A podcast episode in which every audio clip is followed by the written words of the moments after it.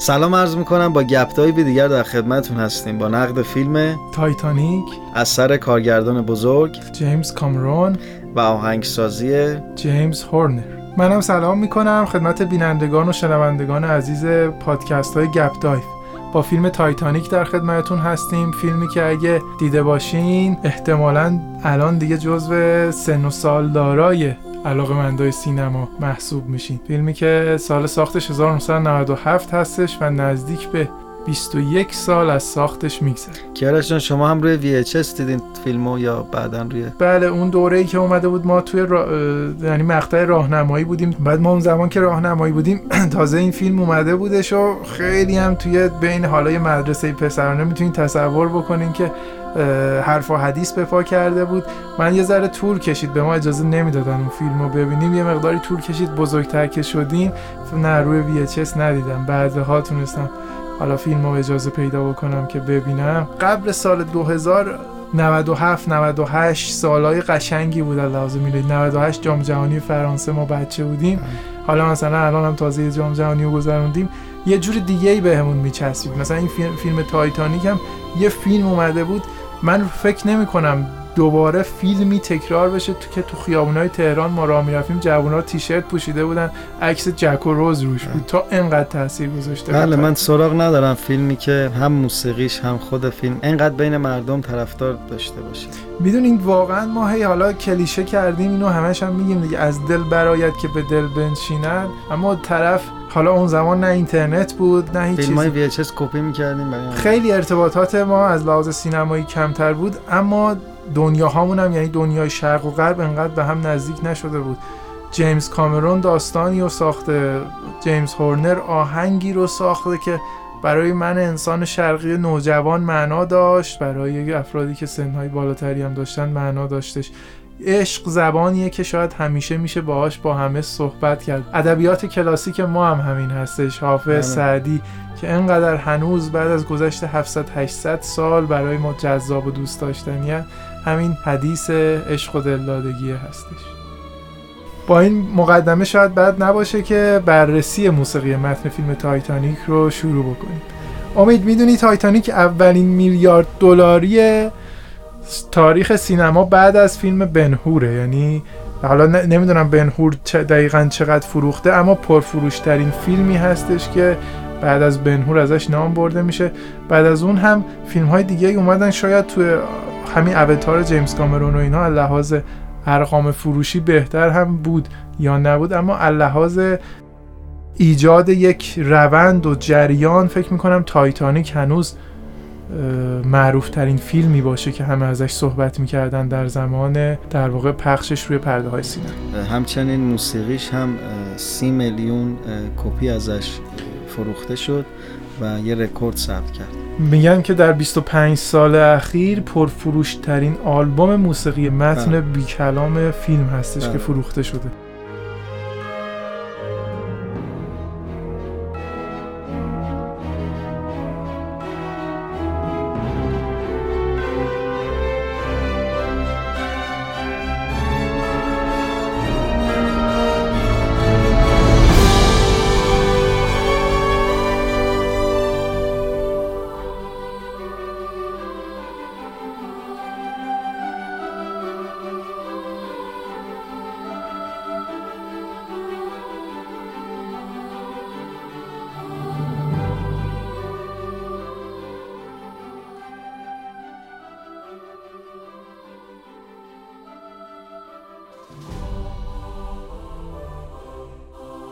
در کنار اینها یازده تا اسکار برده فیلم تایتانیک که باز خودش یک رکوردهای عجیب سینما هستش. دو تا ستاره با این فیلم به سینما معرفی شدن، لئوناردو دیکاپریو که فکر می‌کنم تو هر نقطه دنیا بری میشناسنش، و خانم کیت وینسلت. جیمز کامرون و جیمز هورنر با همدیگه همکاری داشتن در سال هزار و نهصد و هشتاد و شش در فیلم الینز. بعد از اون فیلم یک وقفه چندین ساله با هم همکاری نداشتن تا میرسن به فیلم تایتانیک.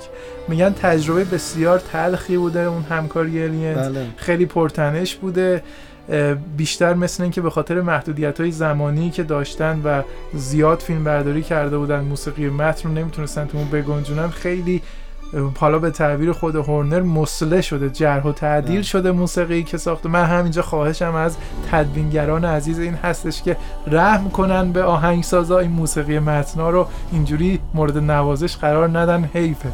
بله، واسه همینم جیمز کامرون ترجیح میده تو کار بعدیش با انیا کار کنه و استارت کار رو هم با انیا میزنن، حتی انیا اتودهایی رو میزنه. اما وقتی صحبت میشه که قرار همکاری کنه انیا با کسای دیگه، انیا زیر بار نمیره و اختیار تام میخواد برای ساخت موسیقی، به صورت خیلی مؤدبانه کار رو رد میکنه. جیمز کامرون مجاب میشه که از جیمز هورنر استفاده کنه و این اتفاق و این پیوند باعث میشه که یکی از شاهکارهای موسیقی متن در دنیای سینما ساخته بشه. شنوندگان و بینندگانی که با ما همراه بودن احتمالاً پادکست ما در رابطه با فیلم بریوهارت یا شجاع دل رو شنیده باشند. ما تو اونجا راجع به مین تایتل صحبت کردیم که چطور جیمز هورنر با فلوت‌های اسکاتلندی خودش توی اون قطعه شنیدنی دل مخاطب رو با خودش همراه میکنه. همین مسئله برای جیمز کامرون هم پیش اومده بود، خیلی موسیقی اسکاتلندی و سلتیکی که شنیده بود توی شجاع دل به دلش نشسته بود، باعث شده بود که بار دیگه دلتنگ هورنر بشه و مجاب بشه به قول شما که آهنگسازی فیلم جدیدش تایتانیک رو به اون بسپره. البته این مسئله برای هورنر هم خیلی خوب بود چون اولین اسکارش رو تونست دشت بکنه با موسیقی متنی که برای فیلم تایتانیک درست. جیمز هورنر کارهای متنوع زیادی انجام داده، ولی به نظر من میتونیم بگیم یکی از استادان ساخت موسیقی دراماتیک و سلتیک هست که این به خوبی توی فیلم تایتانیک نمود داره. شما موسیقی که میشنوید در سبک نیو ایج هست، اما در پس پرده موسیقی سلتیک که هم موسیقی اسکاتلندی آیریش هست حضور داره. شما موسیقی که از جیمز هورنر میشنوید موسیقی درامایی هستش که مونوتون نیست، یعنی موسیقی با یک روند پیش نمیره که گوش مخاطب رو خسته کنه. اوج و فرودهای بسیار زیبا مثل موج دریا توی این موسیقی حضور داره. به بحث انیا اشاره کردین، من این نکته رو هم اضافه بکنم در کنار اون مسائلی که بودش و انیا دوست داشت همونطور که همیشه خودش تمام متن ترانه ها رو می نویسه و اختیار تام داره روی موسیقیش، اینجا هم این رو داشته باشه.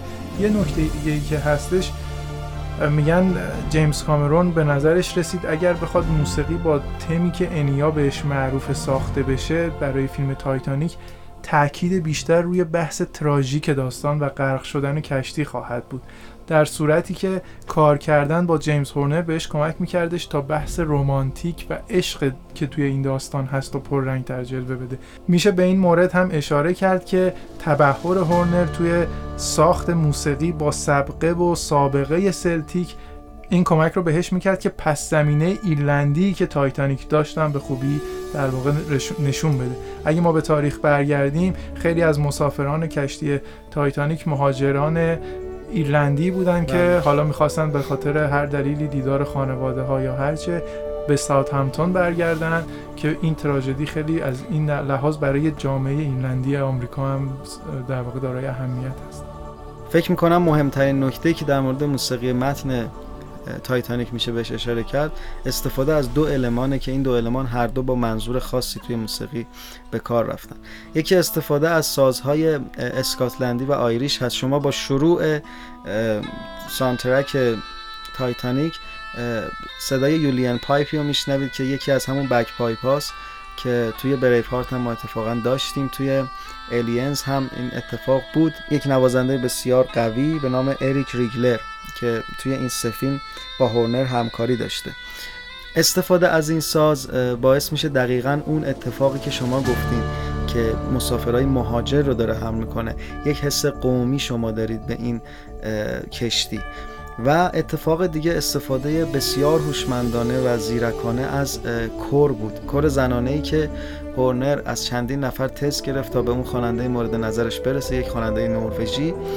و اتفاقی که توی این ساندترک ها میفته تاکید بر احساسی بودن و دراماتیزه کردن داستان و موسیقی هستش. پس دو المان استفاده از سازهای قومی به شناسایی نوع مسافران این کشتی کمک میکنه و استفاده از کار زنانه برای دراماتیزه کردن داستان و فیلم.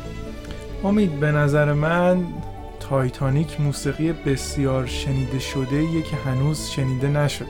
شاید امروز بعد از گذشت دو دهه بخش‌های الکترونیکی که برای موسیقی متن فیلم تایتانیک ساخته شدن به گوش مخاطب یه مقداری قدیمی بیاد، اما همچنان این ملودی هایی که به نظر امروز یه ذره تاریخ مصرف گذشته به نظر, به نظر میرسن تاثیرگذار و دوست داشتنی هستن. ما میتونیم بگیم موسیقی متن فیلم تایتانیک یک نوع موسیقی هستش که لحن قدیمی رو با ابزارهای مدرن دوباره برای ما داره مینوازه. همونجوری که فیلم تایتانیک هم روایت گذشته هستش که داره از زمان حال برای ما بازگو میشه، موسیقی هم انگاری به نظر میرسه که داره در زمان حال خاطرات گذشته رو برای ما مینوازه و به گوشمون میرسونه.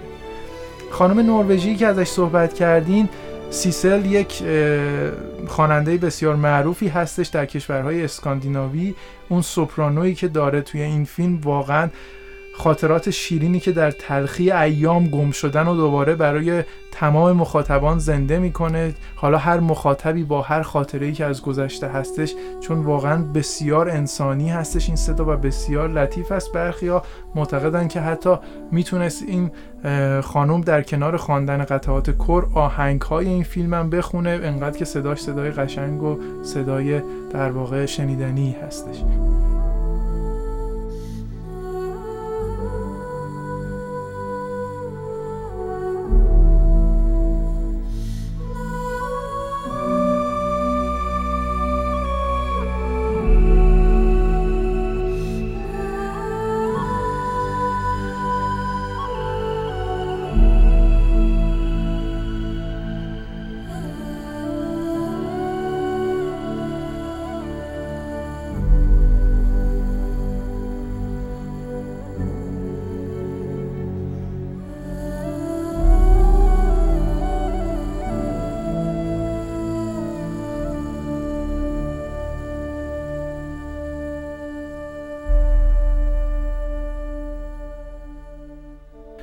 با این قطعه موسیقی متن تایتانیک شروع بسیار خوبی داره، در ادامه هم مدام با قطعات دیگه بهتر و بهتر و بهتر میشه.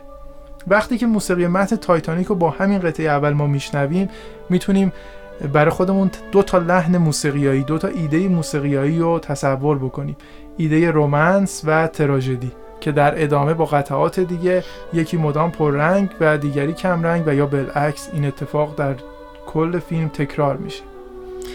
شروع توی ساخت فیلم خیلی مهمه و این موسیقی میشه گفت جزو یکی از شاهکارهای سینماست به خاطر ایده‌ای که درش به کار رفته و چیزی که در موردش صحبت کردیم، همون بحث قومی، رومانس و تراژدیک. قطعه شماره دو، قطعه فوق‌العاده دیستنت مموری، فکر میکنم برای همه این تأثیر رو داشته باشه. شما میتونید این آهنگ رو توی ماشین، توی مترو، توی اتوبوس بی‌آرتی، تو شهر شلوغ تهران گوش بدین و از زمان و مکانی که درش گرفتار هستین رها بشین و زیباترین احساسات و آرامش بخش ترین لحظات رو برای خودتون تجربه بکنید. این آرامش بخش بودن که آرامش بخش عمدش به خاطر اینه که فضای آبگونه رو یاد شما میاره، انگار شما روی یک فضای وسیع از آب شناور هستی. استفاده از سینت‌هایی که اصطلاحاً خیس هستن، ما صداهایی داریم، صداهای خیس. این صداها شما رو یاد دریا، بارون، این اتفاقهای میندازن که آرامش بخشن. این نوع سینت‌ها حتی توی موسیقی مدیتیشن، موسیقی حتی موسیقی راک استفاده شدن. موسیقی اسپیس راک خیلی وقتا از این سینت‌ها استفاده میکنه، بزرگان موسیقی از این سینت‌ها استفاده کردن و واقعا این استفاده هوشمندانه از این اتفاقها توی یک موسیقی فیلم شاید خیلی کم نظیر باشه.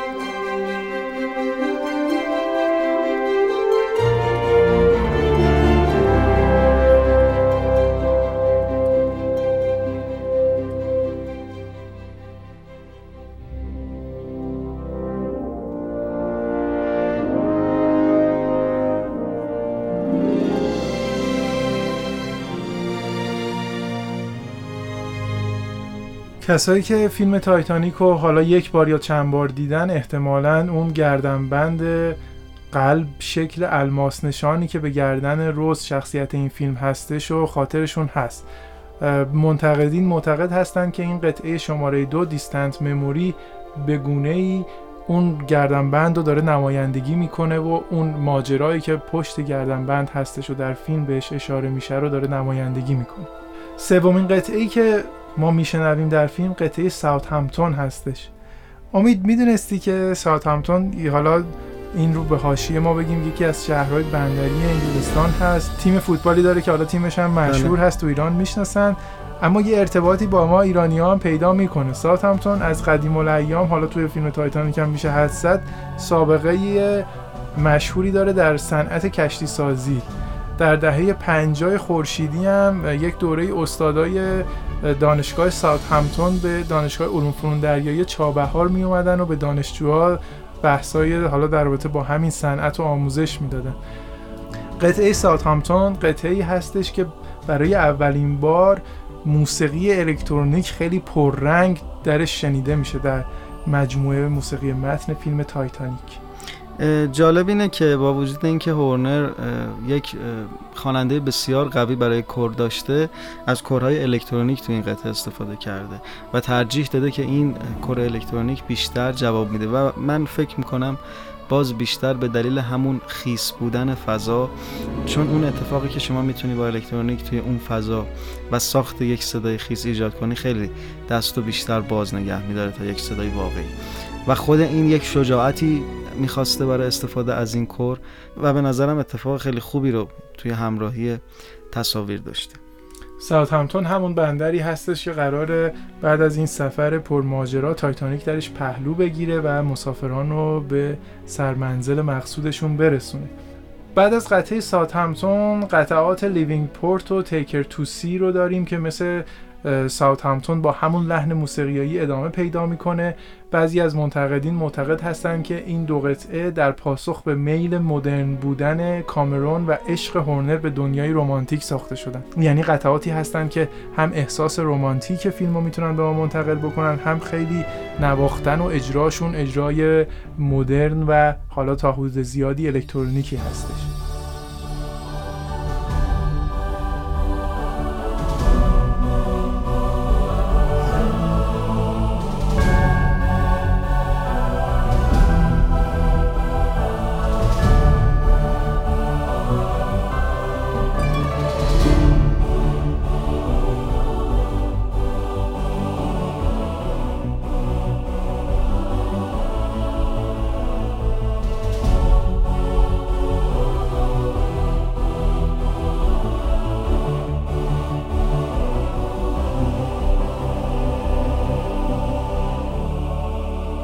خب امید جان، میرسیم به نقطه عطف شنیداری موسیقی متن فیلم تایتانیک، قطعه روز، اولین قطعه تماماً رمانتیک فیلم که با صدای جادویی سلین دیون عزیز و آهنگ My Heart Will Go On فکر میکنم میلیون ها میلیون بار شنیده شده و باهاش میلیون ها میلیون خاطره ساخته شده. بله، البته قطعه روز قطعه است که همون خواننده نروژی خونده و قطعه My Heart Will Go On رو سلین دیون با وکال اجرا کرده. ملودی این دو موسیقی یکیه، روی یکی به صورت کورال اجرا شده، یعنی روز، و قطعه My Heart Will Go On هم که سلین دیون با وکال ترانه رو اجرا کرده. این ملودی انقدر جذابه که حتی بدون صدای سلین دیون و حتی بدون صدای خانم نروژی شما اگر با سوت هم اجراش کنی خیلی ها رو جذب میکنه. این هنر و جادوی موسیقی به نظر من هست که توی ملودی اتفاق میفته. شما میتونی خیلی تنظیم کننده بسیار خوبی باشین که کما اینکه خیلی از آهنگسازای بزرگ بودن، علم بسیار زیادی داشته باشی، اما اگر نبوغ در ساخت ملودی نداشته باشین به نظر من شما اون اتفاق و اون جادوی موسیقی رو نمیتونید تجربه کنید. ملودی هست که اون اتفاق رو توی موسیقی میندازه و کاملا به نبوغ فرد بستگی داره. من میتونم بگم نبوغی که جیمز هورنر توی ساخت موسیقی های دراماتیک داره از نظر ملودی، چه شما توی بریف هارت هم این اتفاق رو میدیدی و توی تایتانیک داری دیگه اوجش رو احساس میکنید. این نبوغ واقعا کم نظیر هستش.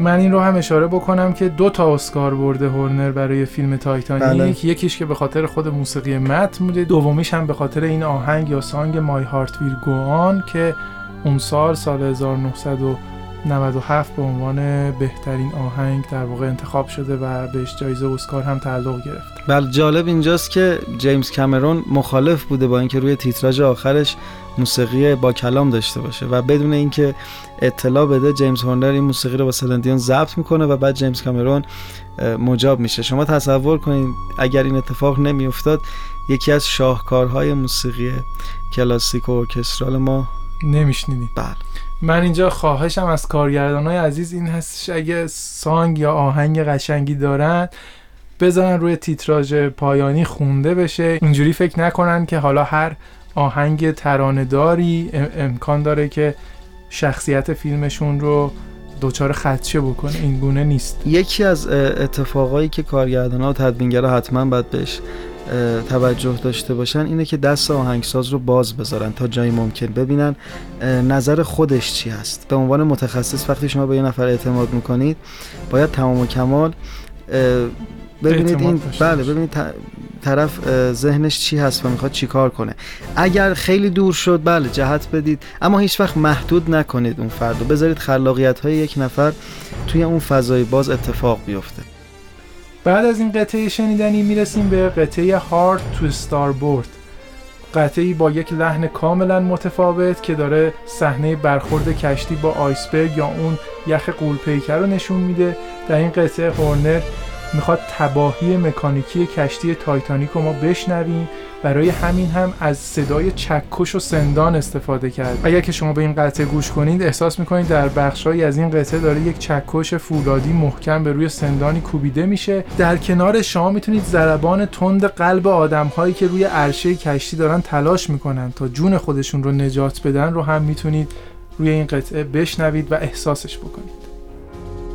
یکی از اتفاقایی که هورنر باز توی ساخت موسیقی خیلی قشنگ درش آورده این اوج و فرودهایی هست که توی موسیقی وجود داره. ما یه اصطلاحی داریم توی موسیقی به نام پیانو و فورته. پیانو یعنی آروم، فورته یعنی قوی. این اتفاق توی اوج و فرودهای تایتانیک به شدت نمود داره و شما میگم اون حالت موج دریا، موجهای سهمگین و اون قطعه یخی که کشتی میخواد بهش برخورد کنه رو دقیقاً توی ذهن ایجاد میکنه. البته کشتی نمیخواد بهش برخورد کنه اما ناخواسته باهاش برخورد میکنه.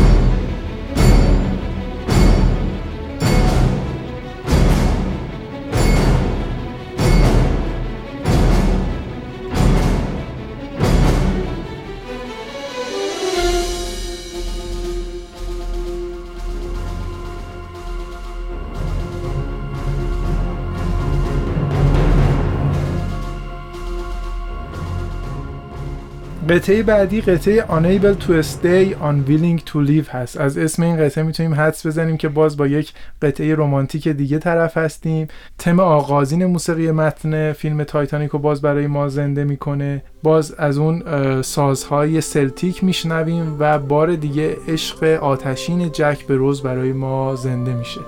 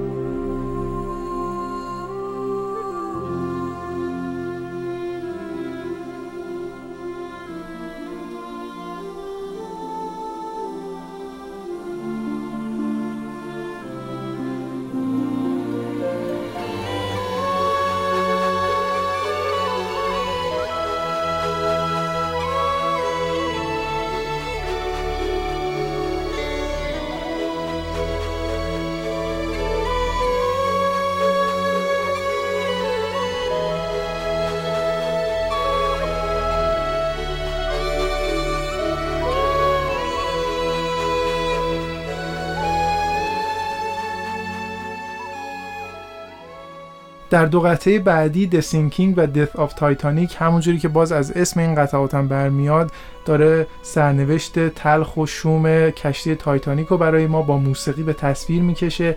توی این قطعات میتونیم پیانوی شنیدنی هورنر رو بشنویم، کورهایی رو داریم که انگار دارن مرثیه خوانی میکنن و کشتی تایتانیک رو تا منزل ابدیش تشییع میکنند و یادآوری میکنند از عشق جک به روز. ما در این قطعات میتونیم از غرق تا مرگ رو با هیاهوی موسیقی ارکسترال به خوبی بشنویم که البته فضای اصلی غالب بر این قطعات استرس هست.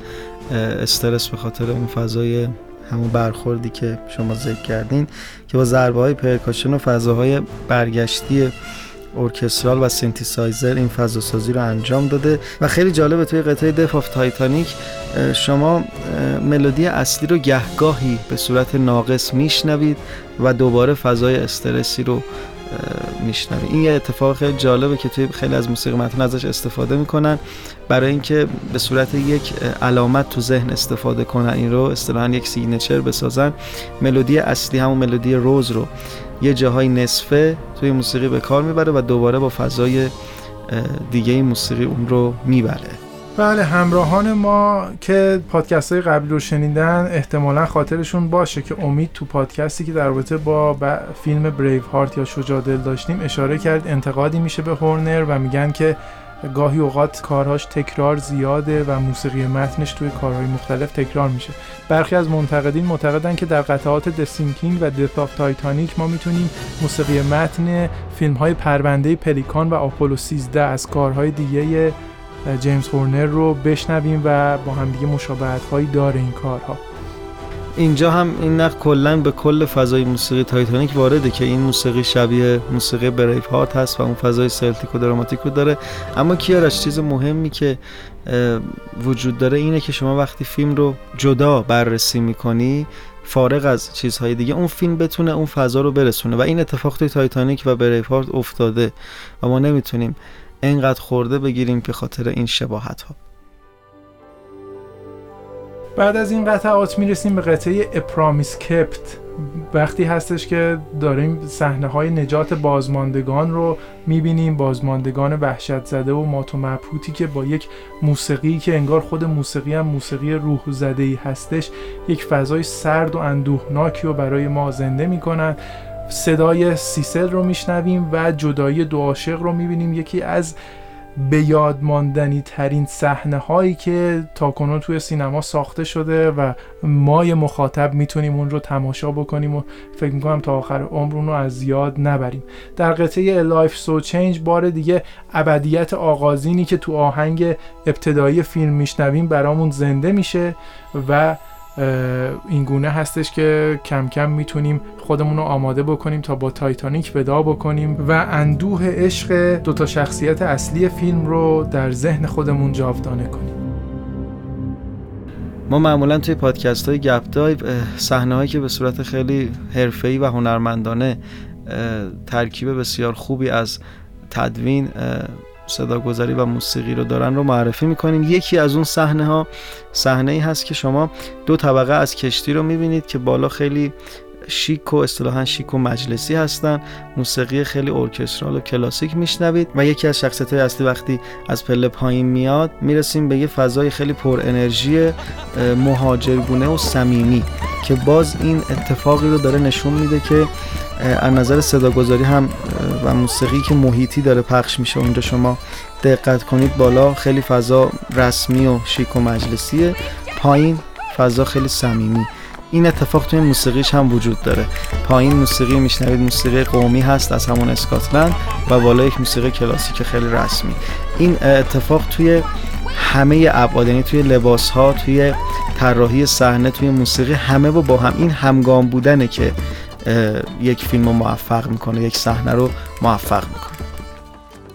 بله، اگر که آلبوم موسیقی متن فیلم تایتانیک رو بهش رجوع بکنیم قبل از قطعه آخر قطعه‌ای رو میشنویم به نام An Ocean of Memories که متاسفانه به احتمالاً به خاطر تدوین در فیلم اصلی این قطعه شنیده نمیشه. کسایی که شانس شنیدن این قطعه رو داشتن معترف هستن که یکی از قشنگترین کارهای هورنر در تمام پرونده آهنگسازیش محسوب میشه، قطعه An Ocean of Memories برای فیلم تایتانیک، قطعه‌ای که سعی کرده تا با اون ژرفای خاطره رو برای ما با ساز خنده و فراموشی بنوازه.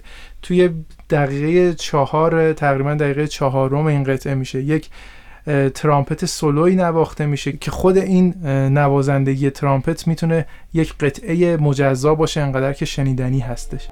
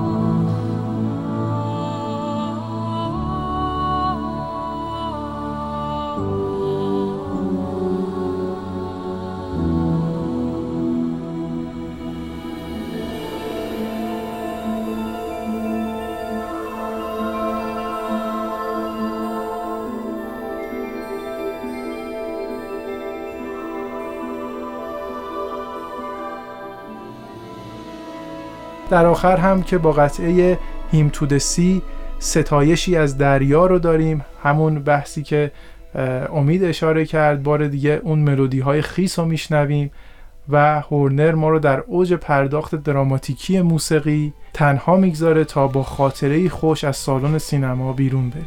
با موسیقی متن فیلم تایتانیک جیمز هورنر بار دیگه نشون میده که استاد آهنگسازی برای تراژدی های تاریخی هستش. فکر میکنم که در تاریخ سینما فیلم تایتانیک، حالا یا به خاطر اقبال عامه یا به خاطر ویژگی‌های خاص هنری، جاودانه هستش. به نظر من در تاریخ آهنگسازی و موسیقی متن، موسیقی متن فیلم تایتانیک نیز موسیقی جاودانه‌ای هست. حالا این بر عهده شمای مخاطب هستش که تشخیص بدین این جاودانگی به خاطر ویژگی‌های هنری این آهنگ هست یا قدرت آهنگساز در همراهی موسیقیایی زیباترین تصاویر و به یاد ماندنی تصاویری که از یک داستان ما میتونیم ببینیم و در خاطر بسپاریم.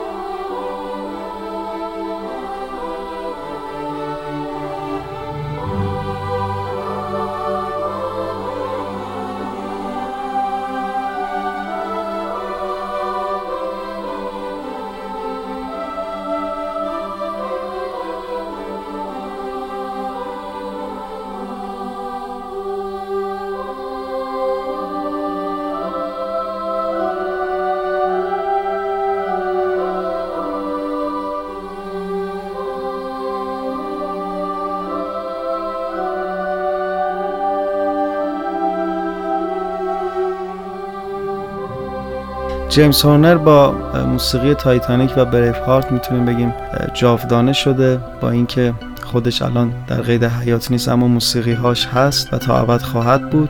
این جادوی یک هنرمند هست که با اینکه خودش حضور نداره اما آثار اون هیچ وقت از بین نمیره و به قول معروف تنها صداست که میمونه.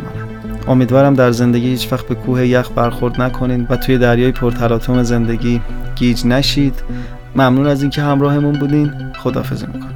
من هم آرزو میکنم که عشق‌ها چه با وصال همراه باشه چه با فراق، مثل داستان تایتانیک از یاد نرفتنی باشه و ماندگار و جاودانه. تا پادکستی دیگه و بررسی موسیقی متن فیلم دیگری، خدا نگهدارتون.